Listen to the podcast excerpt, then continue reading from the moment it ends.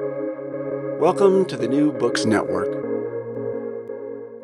Hello, everybody, and welcome to New Books Network. I'm Gadam Longkumer, the host of this channel, and today I'm here with Dr. Ross Kane to talk about his book, Syncretism and Christian Tradition Race and Revelation in the Study of Religious Mixture. I think personally, the title itself, the title of the book itself is very attractive to, to me. In that sense, um, I'm also working on uh, religious syncretism, and I'm also propounding for the use of the word uh, syncretism, and also I'm dabbling in the very conceptual framework of trying to understand uh, what religious syncretism is and how do we understand, how do we use it in terms of trying to understand religion and the mixture of religions in that sense. So I think this book for me has been a very attractive book from the title itself, and also when I delve into the contents of the book, I think it really attracted me in the sense of how the historical narrative of the use of as the word syncretism and in its use in theology, religious studies, and anthropology has been portrayed in the book. And that, that is where I think today I'm here with the author himself, uh, Dr. Ross Kane, to talk about this book, Syncretism and Christian Tradition. So let me go straight uh, to the author himself. So, uh, Dr. Kane, can you tell me something about yourself? Yeah. Certainly. Thank you. And I'm delighted to be on this podcast and to talk about this book. So, my name is Ross Kane, and I'm a professor, assistant professor of theology, ethics, and culture at Virginia Theological Seminary, which is a graduate school just outside of Washington, D.C. And the, my own areas of research cover religion and culture, Christian theology, and African Christianity. And it was in the intersection of these areas that brought me to explore this peculiar word in theology and religious studies, syncretism, since it's used in various disciplines, but used in very, very different ways. And um, since your background, as you have said, is also on religious studies and also you know you have dealt on uh, you know the african traditions of uh, christianity and all of those aspects. So uh, how did this uh, book come up came about in terms of uh, trying to analyze and understand syncretism? Yeah. Well let me start at a conceptual level and then speak at a more personal level. Conceptually the book started with contrasting uses of the term syncretism. In my own doctoral program we had many different areas of religious studies represented. And so we had anthropologists and historians, and then we had Christian theologians. And I was reading literature that used syncretism in, in very, very different ways. And it, it seemed to me that there was um, there could be some work done here in bringing some conceptual clarity to the term syncretism, and especially within Christian theology. It seemed to me there was quite a bit more nuance within the religious studies literature written by outsiders. And so that was the beginning. I, I, I noticed how, for some th- what some theologians would call enculturation, uh, an anthropologist would call syncretism, but a theologian would never call it syncretism. So, so I, I wanted to explore that question a little bit more. But before that, it really began within my own experiences. I was born and raised in the United States, in the state of Virginia, and I after I graduated from university, I lived overseas for a number of years in East Africa and was involved with some efforts by church groups and civil society in reconciliation between uh, warring Southern Sudanese groups.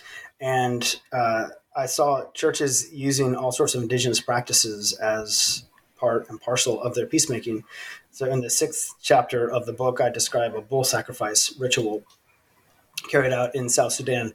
And I, I experienced those when I was living in South Sudan and, and experienced uh, Christian bishops opening this bull ritual with prayer and Christian songs being offered. But as someone who was born and raised in the United States, this was something completely different for me. And when I described the experience to uh, to theologians in my um, graduate school, they they just sort of dismissively called it syncretism, and it seemed to me there was more to say about it than than, than that.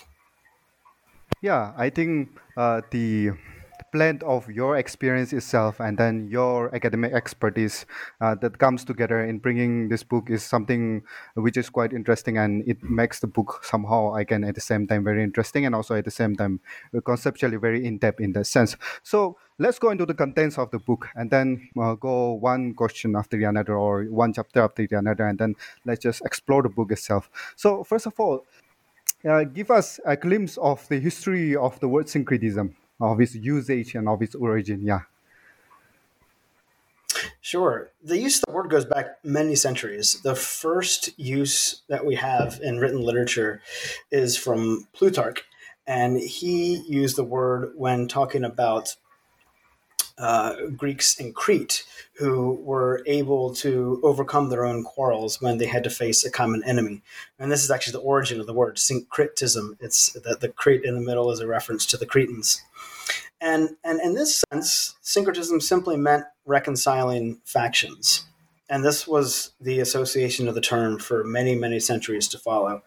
In the European Reformation, uh, the term was used extensively as uh, reference to theologians who were trying to bring different church parties together amid the fractions of the European Reformation. So Erasmus used the term, Zwingli and Calvin all used the term, again, for uh, coalition building or reconciling factions. And then in the 17th century, uh, a caustic connotation came into the word through a fierce Lutheran debate called the syncretism controversy, which we might talk about a little bit more later. Um, but that in in in that controversy, there was there became significant debate within the Protestant Church, uh, questioning the kind of coalition building that folks like Erasmus and, and, and, others were carrying out, and and they started to to use the term in, in a very negative sense.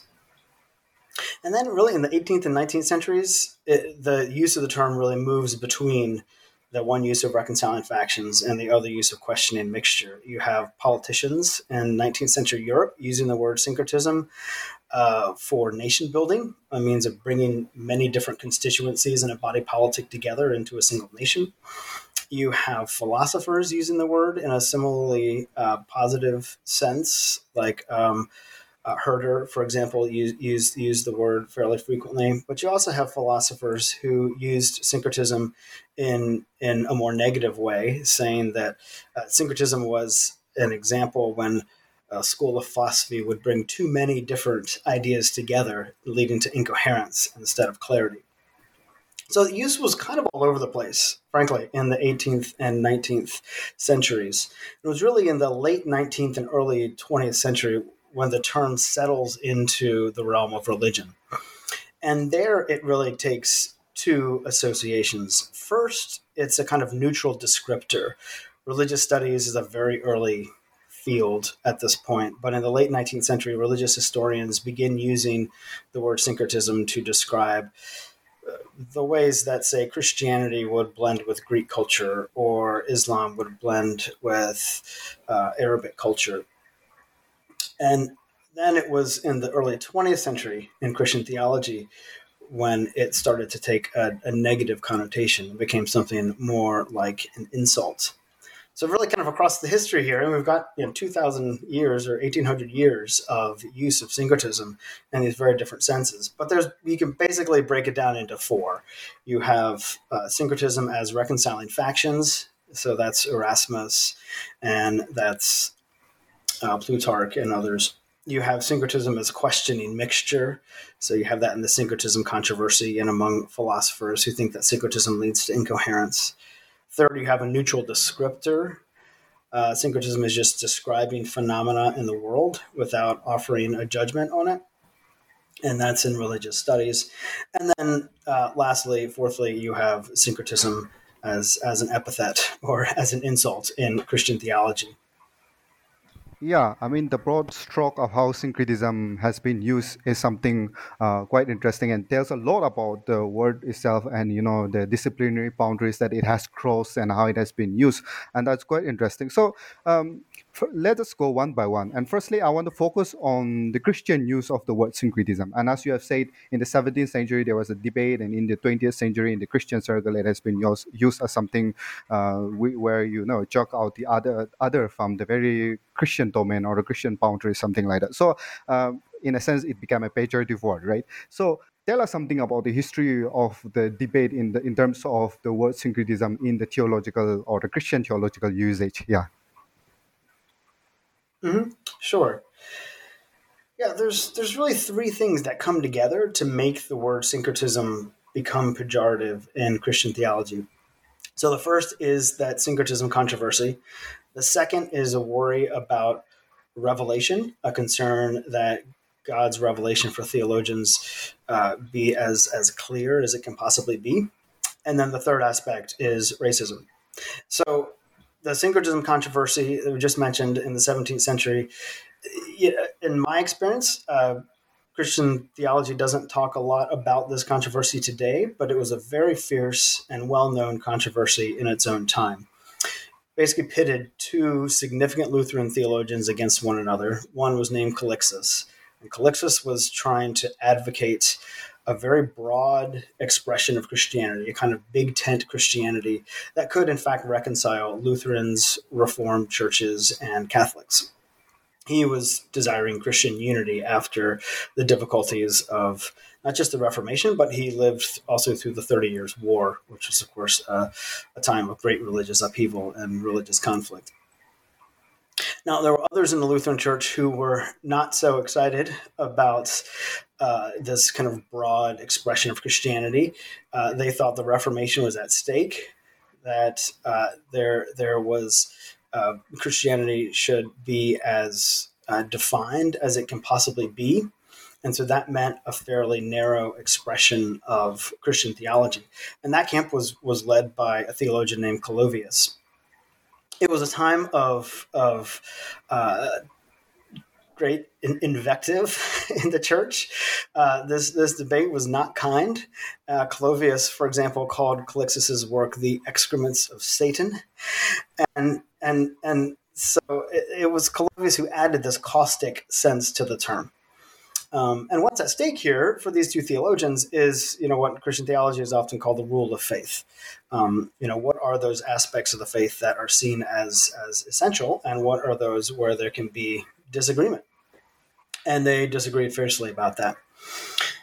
So that, that added the caustic sense to the term. Now, more recently, though, it wasn't until the ni- late 19th, really 20th, early 20th century that syncretism became fully pejorative in Christian theology. So the first concern there uh, was about revelation. This was a concern about the purity of the Christian message. By the 19th and early 20th centuries, Christianity had been spreading rapidly across the world and would continue to do so throughout the 20th century. And amid that expansion, there were many different cultural expressions of Christianity in various parts of the world. And many, especially European missionaries and theologians, were concerned about the purity of Christianity. They wanted to see that the, the revelation of God in Christ can be expressed in as clear a way as possible and, and, and in a way that doesn't uh, that isn't unduly influenced by culture. Now, what ended up happening was that all of those expressions of Christianity that were considered syncretism, which was you know undue mixture uh, with uh, surrounding cultures or other religions, almost all of the um, named syncretisms in the early 20th century for Christ- European Christian theologians were from Africa, from Latin America, and from Asia. And so clearly there there there there is some racism that gets embedded within the term because at this point discourses about syncretism are getting mixed up in wider discourses about racism. Again, during this period, this is a new height of racism in Europe and North America. You have the eugenics movement in, in, in both of those continents. And, and so syncretism just got caught up, caught up in those intellectual waters it's not like missiologists and theologians were saying, oh, all non white expressions of Christianity are syncretism. It's, it's how they use the term. So, you rarely, if ever, I mean, I spent years researching this. I could I could almost never find an instance where a European theologian would call European theology syncretism. It was all, almost always reserved for Africa, Latin America, and Asian forms of Christianity. So those three things really come together to make the word pejorative. You have the syncretism controversy, which gave that caustic sense to the term. You have this concern about the purity of Christianity and the Christian message and God's revelation being being pure, and then you have syncretism getting caught up in these wider discourses about racism, where pure Christianity, sort of unalloyed Christianity, ends up becoming white European Christianity. Yeah, and I think um, it's quite interesting because now also even till today the word syncretism by Christian theologians or Christians um, they use this one in a very negative sense, and I've also personally encountered those aspects. And also at the same time, uh, recently I was having a converse, uh, conversation with a professor, and he was also kind of pointing out that you know the use of syncretism has been uh, negative in the sense of it has been used by the European missionaries, and also uh, we should avoid kind of using the word syncretism and all. But then I had different opinions on that. But th- that's quite interesting as to how you have brought out and how, how you, have, you have seen the very aspect of syncretism in Christian theology and how it has grown. I mean, you have shown the history, right, of how this has grown. The word has been used. Also, at the same time, the, uh, as the subtitle of the book, your book suggests that how uh, race has been intermingled with the use of the word syncretism in that sense. So I think that is where I think the aspect of where is separate between the, the the Asian Christianity or the Asian religion or Eastern religions, and then you know uh, looking at the European Christianity as somehow somehow which is very pure in that sense has something uh, that has uh, to do with how syncretism had been used. So I think that aspect of uh, the usage of syncretism in Christianity itself is something quite interesting that you have brought out in your work. So let's go to the second aspect, and I think uh, I'll, I'd like you to ask about this one where you know the use of syncretism in religious studies and anthropology actually. So since um, i come from uh, anthro- uh, the anthropological study of religion um, i mean syncretism is something which is uh, used uh, not in a negative sense but in religious studies anthropology is used in a very quite distant sense in this. And and in anthropology recently there has been some debates about the very usage of the conceptual framework of syncretism itself. And in religious studies this uh, word is also used. So so how, how is this word being used and developed in the in the area of religious studies and anthropology. Yeah. Yeah, you're right. It, it, it's used in a fairly neutral sense. It's used as a description of observed phenomena. And uh, for me, as someone who works sort of in both religious studies and anthropology as well as Christian theology, it, it, was the kind of dissonance between these uses of the term that that was so striking. So there's really basic two senses um, within religious studies and anthropology. You have syncretism as a neutral descriptor, um, and that's especially within religious studies. And one of the key insights that religious studies scholars provide is that syncretism is simply pervasive in religion. There is no way for a religious tradition to avoid syncretism that humans will always be expressing religion within a cultural environment and that cultural environment has shaped all humans. Our cultures have shaped us all in ways that we we cannot avoid um, and, and shouldn't seek to avoid. Um, but that there's there there is a there, there can't be a uh, kind of pure uncultured uh, religion. So for religious studies scholars it's simply a universal phenomenon within religions now, this was this is isn't something that religious scholars um, recognized from the beginning. It was something that it was an insight that grew really uh, kind of in the early mid 20th century. Uh, there was a time in religious studies when um, scholars tended to view religions as fairly freestanding entities um, that didn't syncretize unless some sort of cultural phenomenon or political phenomenon like um, conquest or something would, would press the matter. Um, religious scholars in the mid 20th century started to revise that assessment and, and recognize what no, re- religious traditions are always mixing with whatever is around them, even those who, um, are, even when they're not encountering um, one another. So that's that first sense, that, that, that, that neutral descriptor. Um, and then anthropology, uh, it's used as a descriptor, but sometimes has a celebratory tone to it as well. Um, you know, uh, many anthropologists uh, wanted to highlight the creativity at play when people adapt, especially uh, large religious traditions like Christianity and Islam, to their own cultural context and their own environment. For anthropologists, this was not necessarily an act of betraying a tradition, as it was for many theologians. It was rather um, an act of, of, of great creativity and, and an expression of agency, and often a means of um, fighting against some of the imperial aspects of traditions like Christianity and Islam. So uh, for me, that that, that tension uh, between syncretism as an inevitable phenomena in any religious tradition and Christian theologians who are trying to, to hold on to an unsyncretized Christianity uh, became, like I said, one of the guiding forces behind writing this book. Yeah.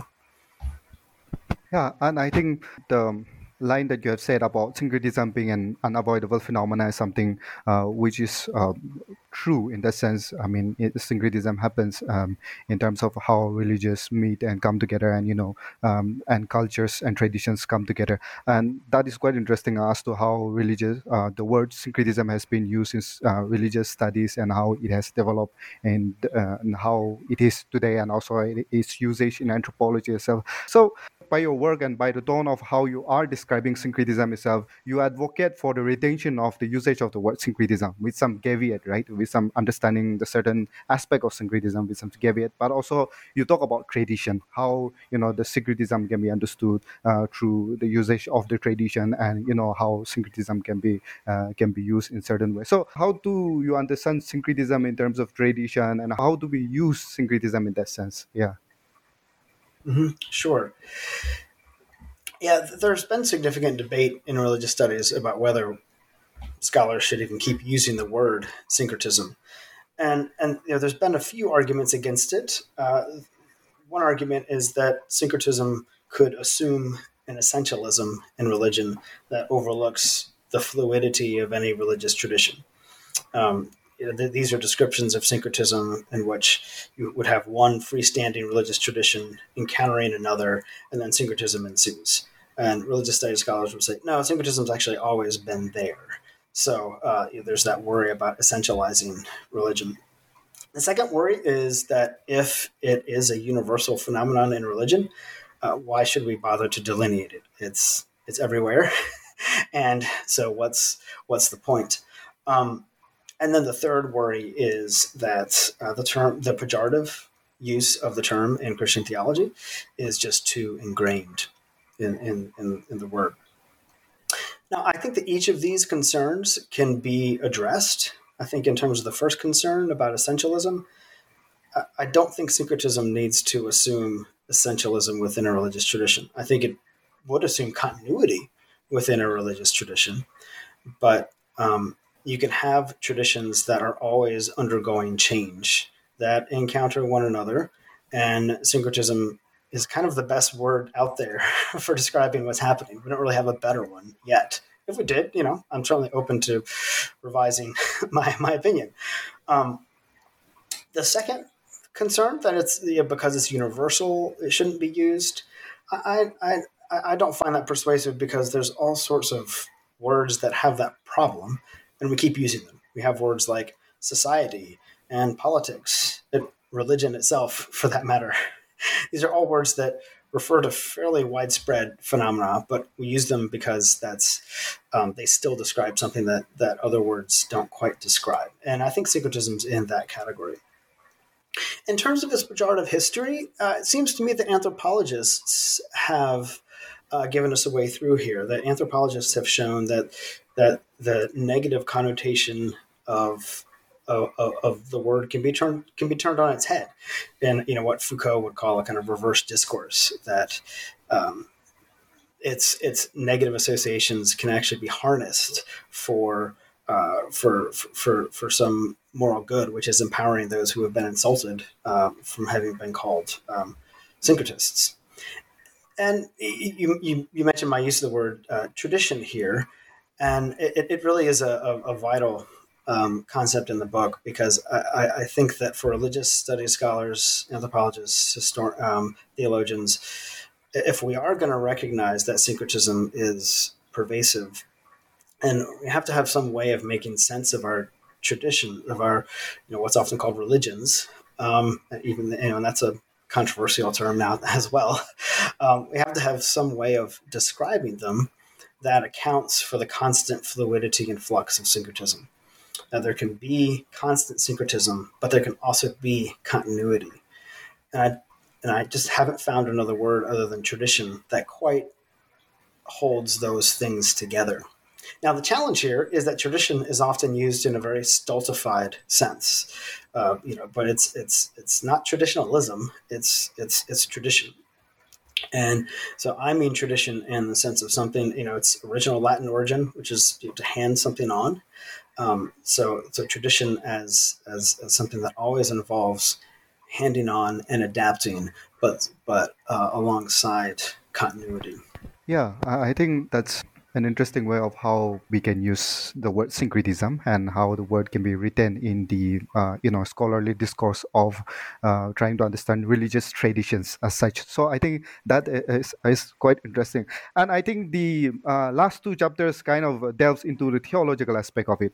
And you know, for me, I come from India, the Northeast India, and to my people, the the Southern Baptists, uh, the American Southern Baptists brought Christianity to my people to uh, almost two centuries ago, and I think Christianity has something which is like culturally I come from that background. And I've been really I really taught and I've been really I've really delved into the thinking processes of the historical and theological aspect of Christianity in that sense. And that is uh, that is an area also I, which I'm very much interested in. And so so coming to the next question here about uh, christ right? Jesus christ something which uh, all christians in that sense think about and you know uh, in one way or the other delve about and you know uh, christ is the center of christianity in that sense. So how do we understand uh, as the christian theology portrays it how do we understand christ's humanity and divinity in terms of uh, syncretism here because I think you have brought out some discussion between two, uh, two theologians in this very book itself, uh, and then you have kind of brought out the aspect of uh, Christ's humanity and divinity and how we can understand it through the usage of the syncretism. So, how do we really understand this aspect of Christ? Yeah. Yes. Yes. And you're right. the The book sort of pivots, uh, starting around the fifth chapter. So, uh, the fifth and the sixth chapters really move directly into theological engagement with challenges of syncretism the, the introduction in chapters one through four are really written for theologians and religious studies scholars alike. So one can be an insider studying their own tradition, uh, one can be an outsider studying Christian tradition and benefit from those first four chapters. But the last two really get much more specific, engaging Christian theology. Like you say, the question of Jesus' humanity and divinity is is a is a theme that that that comes out across these final two chapters the first thing I'd say before even getting into Christ's divinity and humanity is that in Christian theology, we have to recognize that culture simply is part of human beings expressing theology. And that's that's basic point that religious studies and anthropologists, scholars um, point out. And, and, and, I don't think that we have grounds for disagreeing with that conclusion. And so, if that is if if humans expressing um, theology through their culture is simply part and parcel of theology itself, then instead of bemoaning the variations that come from Christians in various parts of the world expressing Christianity, instead of looking for some kind of pure Christian message that could exist outside of culture, why don't we see culture as part of the giftedness of God's good creation? that it was part of God's intentions in this world to create difference and to allow that difference to speak to the presence of the divine um, within within the world that God made. So that's a kind of basic orientation uh, that grounds the theological work. When when it comes to you know Christ's humanity and divinity, um, a major theme within this book in terms of the person of Christ is the the continuing incarnation of Christ across history through Christ's own body. So you have you have Christ as you know, as as Apostle Paul describes, Christ is the head of the body. So you have Christ as the head, but then uh, as more and more people are baptized into Christian tradition, Christ's body over history, in a sense, is growing because more and more people are being brought into it, and it's it's it's that growing body across time that I emphasize um, in terms of Christ's humanity.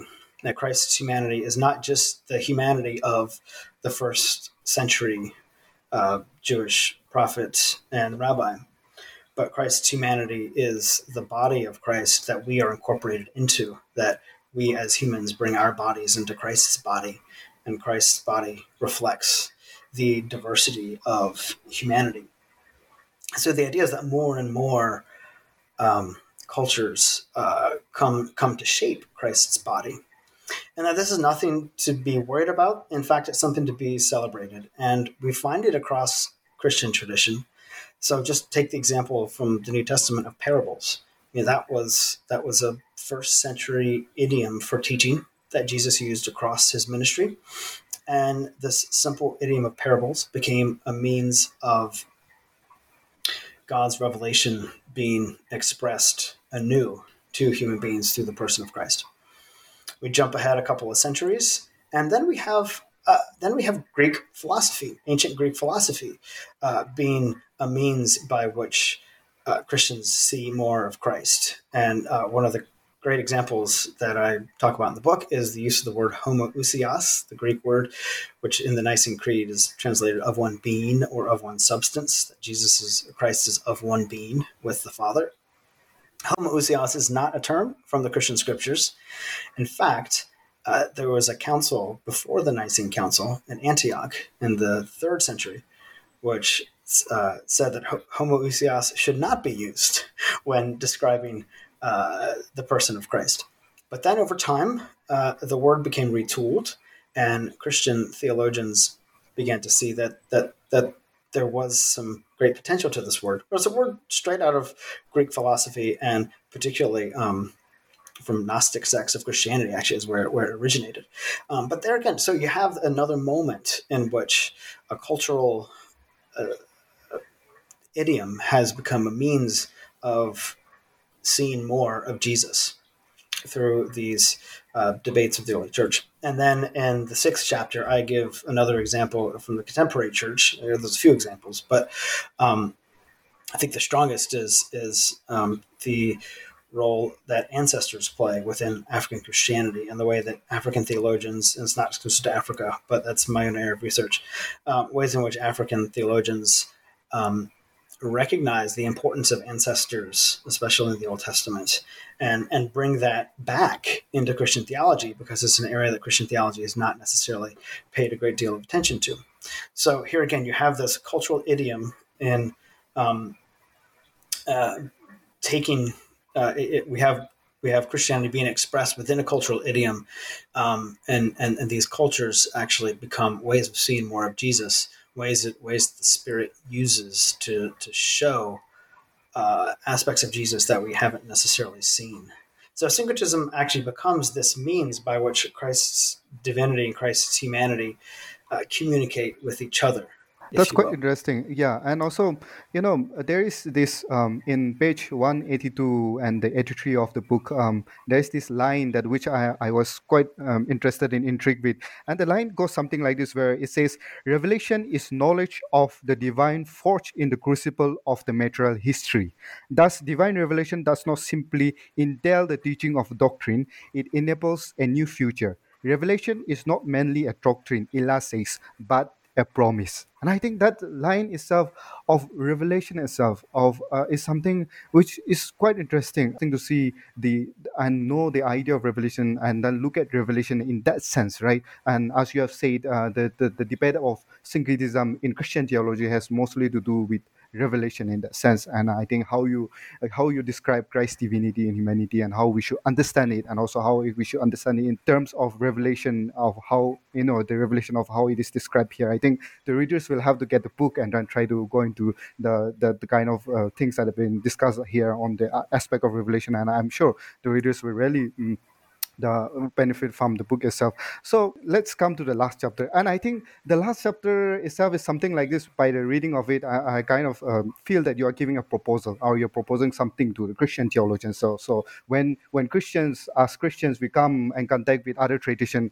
um, you know, there are certain aspect aspects which we can syncretize, but there are certain aspects which we cannot, um, you know, we can be careful of. So, I mean, there's this kind of proposal. And I think when I look at the uh, last chapter, and when you talk about the veneration of the ancestors and all, uh, you know, uh, since you are from uh, America and all, the, the debate in, in America, the theological circle, the Christian theological circle, circle of debate between the conservative and the progressive is very high. And when people read your last chapter, I'm sure you will get some comments from people from the other side. But I think um, the last chapter, in that sense, for me as an anthropologist and as a scholar of religion, I think this is something which I believe need to be uh, carried out and practiced in the theo- Christian theological circle itself, right? So, how do you propose uh, the last chapter in the terms of usage of syncretism when Christian or Christianity coming in contact with other tradition?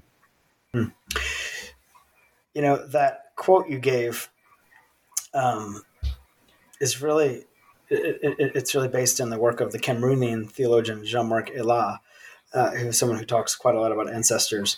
And, and, and, and, and I just love that sense of revelation, like you say, as, as a promise, something that isn't, isn't sort of just given to us from the past, and all we have to do is repeat it.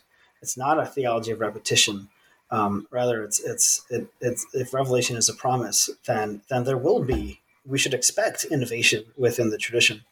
So, um, Éla is one major theological figure in the last two chapters, and then Rowan Williams is the other.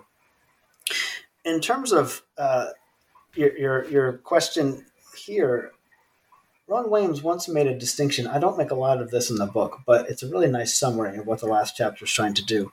Rowan Williams once made a distinction between a posture of authenticity as the Christian message spreads versus a posture of expectation and he would say that for much of Christian mission history, there has been a posture of authenticity. And that is expressed in a concern that the core tenets of Christianity be handed down. But there hasn't necessarily been apt attention to the way in which that concern was expressed based on European understandings of Christianity. And so that, that concern for authenticity has sometimes inhibited uh, this sense that God's revelation is not just something from the past, but is a promise to Christians for a new future. A posture of expectation, on the other hand, as Christianity spreads, um, it wouldn't be unconcerned about authenticity. That's that's that's that's a concern for any tradition.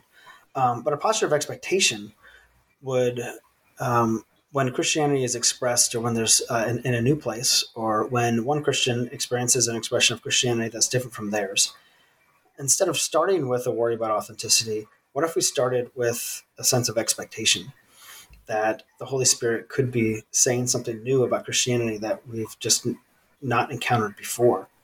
And we could start there. start with with a sense of expectation and and then go to the worry about authenticity um, but for most of modern Christian history, um, those have been reversed. And the last chapter is basically saying, well, what if we come um, thinking, what if we uh, encounter the unfamiliar with a posture of receptivity instead of defensiveness? And, um, you know, in the last chapter, I uh, go through a couple of examples. One is ancestor reverencing. The other is is is a bull sacrifice ritual, the one I described earlier. And um, I go through those as um, and give those as examples of um, new and coherent expressions of Christian tradition. And then I give some examples of um, uh, Christianity that that seem beyond the bounds of tradition. And one is um, because I work in African studies, all the examples are African. Um, so one is the example of Afrikaner nationalism, which combined Christianity with um, an apart, uh, eventually an apartheid state. Um, and, and you know that can seem like too easy of an example at first, but the idea is actually to say South Africa is not an unusual example of Christians combining nationalism with um, racism and uh, their their Christian commitments.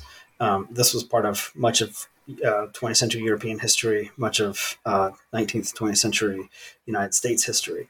So the, the idea is not to sort of, you know, play tennis with the net down, if you will, but to, to say this example that's so vibrant for many um, for in, in, in, the contemporary moment is actually much more uh, familiar than we might think. And then the other example is of um, a, Christian group in Zimbabwe who do not hold the Bible to be revelatory.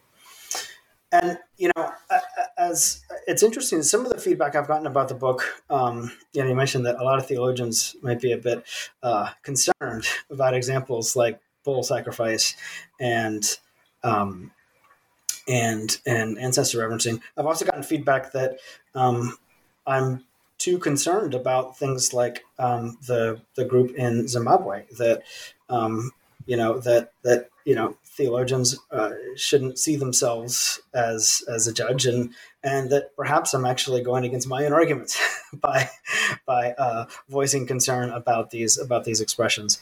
Um, but I, I see myself as part of the conversation there. I don't see myself as giving a final word uh, by any means, but as trying to offer a sort of guide for reflection as as a conversation continues within theology and religious studies about uh, syncretism and Christian tradition.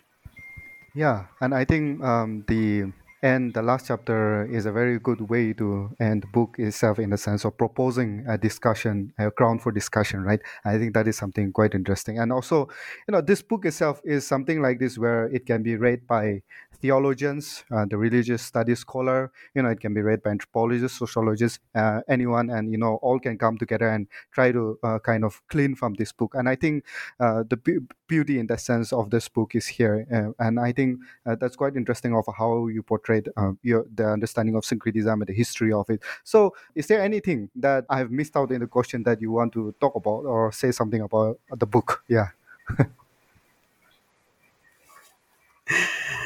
You've, you've been an excellent reader, and I've really appreciated this conversation. It's it's been a wonderful opportunity to sort of look back on this project.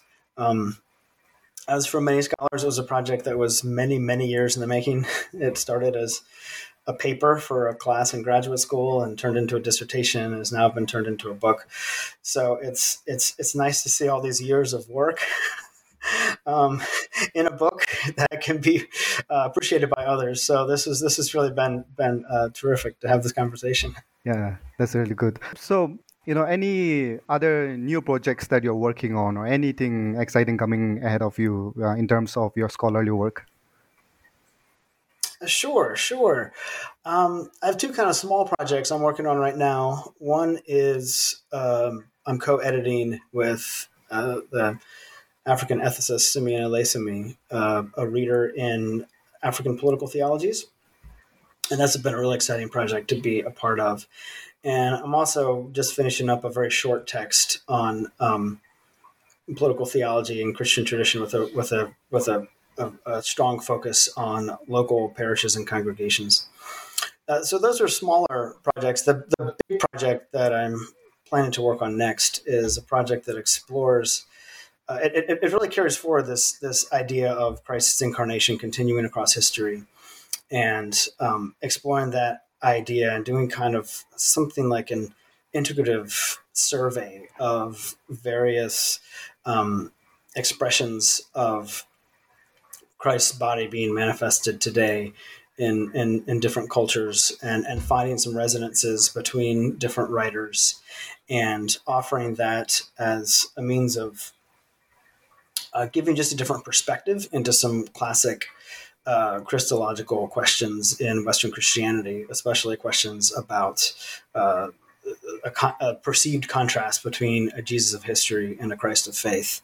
Um, I mean, one thing in the initial explorations I'm, I'm finding is, is, is is how cultural a question that is for Western Christians and that, that this perceived divide between a Jesus of history walking around ancient Palestine and Jesus as expressed across history um, is a divide that's not shared in many other cultures in Christianity. And so, um, as Jean-Marc Éla, that Cameroonian theologian I mentioned, said, uh, he said, sometimes if Western Christianity is to overcome its own contradictions, it has to draw from other wells.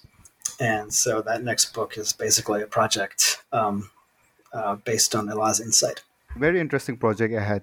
The very expression of Christ in cultures, right? Um, in India, uh, the tribal theologians, we have tribal theologians, right? And what they try to do is that they'll try to look at the pre-Christian animistic beliefs and take out the deities from these beliefs and then try to relate it to Jesus Christ, actually, and try to explain or talk about Jesus Christ through these pre-Christian deities, right? So that is quite uh, interesting about the pre-Christian. Uh, I mean, tribal theology in India itself also the expression of Christ from the cultural perspective of you know pre-Christian cultural perspective, right? That's uh, that's quite interesting. So I, I think it has been really nice talking with you. And for me as personally as i'm also working on syncretism and also i'm also advocating for the word i think i've, I've come across you who have really worked in depth on this very work. So i think any to any listeners i think you should get a book and then go through it. And then uh, you should see for yourself how syncretism can be used in our academic work and in our daily lives right? And how it can be understood yeah.